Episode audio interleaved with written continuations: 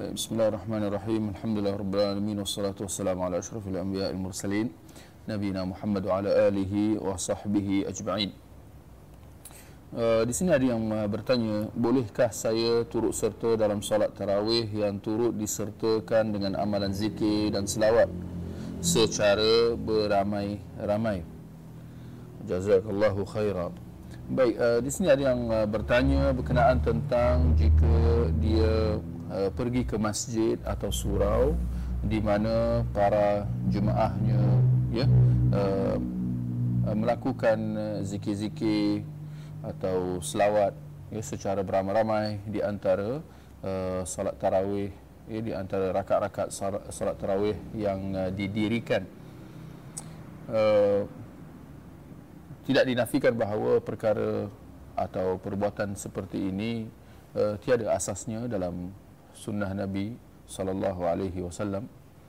Dan uh, memang sewajarnya seseorang muslim itu dalam perihal solat hendaklah dia melazimi tata cara solat Nabi sallallahu alaihi wasallam. Seperti mana dalam hadis sahih di mana Nabi Uh, mengatakan sallu kama raaitumuni usalli.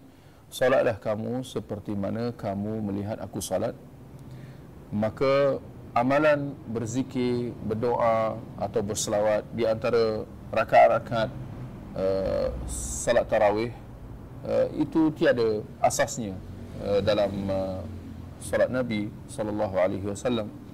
Dan uh, perkara ini turut tidak pernah dilakukan oleh para sahabat.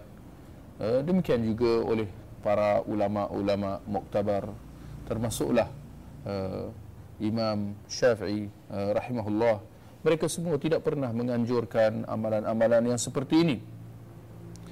Dalam masa yang sama bagaimana kita apabila kita sudah memahami hakikat ini bagaimana pula kita sebagai seorang muslim dan kita mengetahui bahawa uh, dalam mengerjakan solat tarawih ia dianjurkan untuk dilakukan secara berjemaah dan apabila kita menyebut tentang perkataan jemaah dia membawa erti jemaah di masjid atau surau tempat di mana penduduk setempat uh, berkumpul dan uh, mengerjakan uh, solat uh, fardu dan solat tarawih mereka.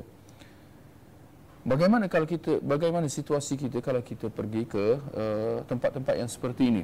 Adakah kita solat bersama mereka atau adakah kita uh, keluar dan uh, memilih untuk solat uh, di rumah.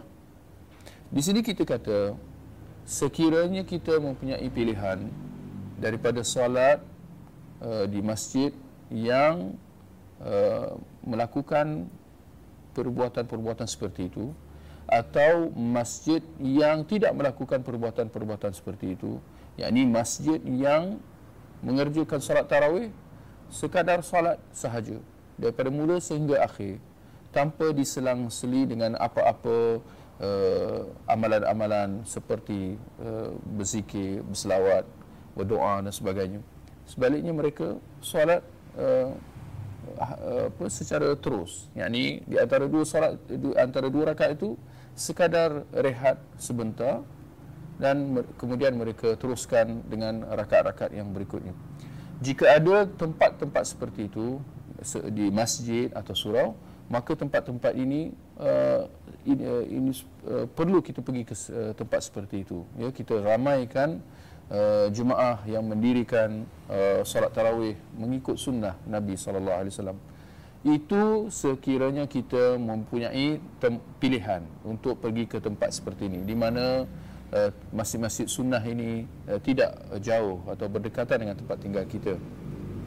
Adapun kalau berjauhan uh, tidak kita tidak dinafikan uh, ki, tidak dinafikan bahawa kita tidaklah sampai dibebankan untuk menyusah-nyusahkan diri kita pergi ke tempat-tempat jauh uh, uh, untuk tujuan uh, seperti ini ya.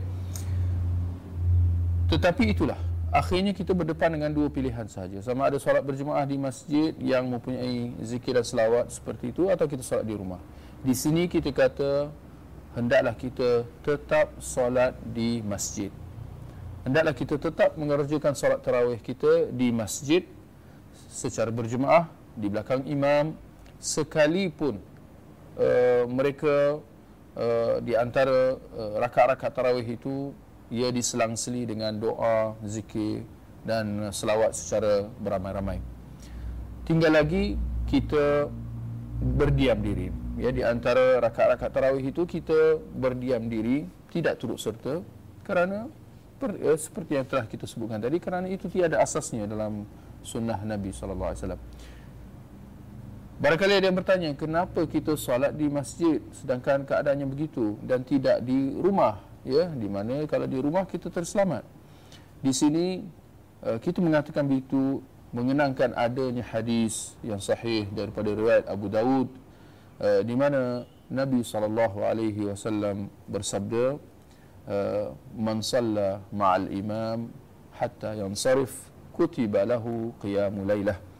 Barang siapa yang salat dengan imam sehingga imam selesai maka akan ditulis buatnya salat sepanjang malam ya.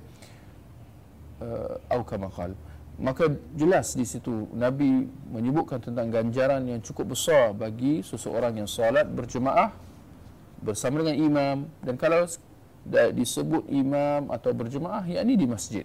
Ya bukan kita jadi imam di rumah. Itu tidak diistilahkan sebagai imam uh, dalam solat berjemaah ya dalam nas-nas al-Quran dan hadis. Apabila disebut tentang kelebihan solat di belakang imam atau solat berjemaah yang dimaksudkan ialah di masjid ya. Maka hendaklah kita rebut pahala ganjaran yang berlipat kali ganda ni dan kita solat berjemaah dan uh, ada pun perbuatan-perbuatan yang menyalahi sunnah itu kita jangan turut serta dan akhirnya masing-masing akan menanggung uh, amalan dan perbuatan masing-masing. Kita tidak akan tanggung kesalahan yang dilakukan oleh orang lain.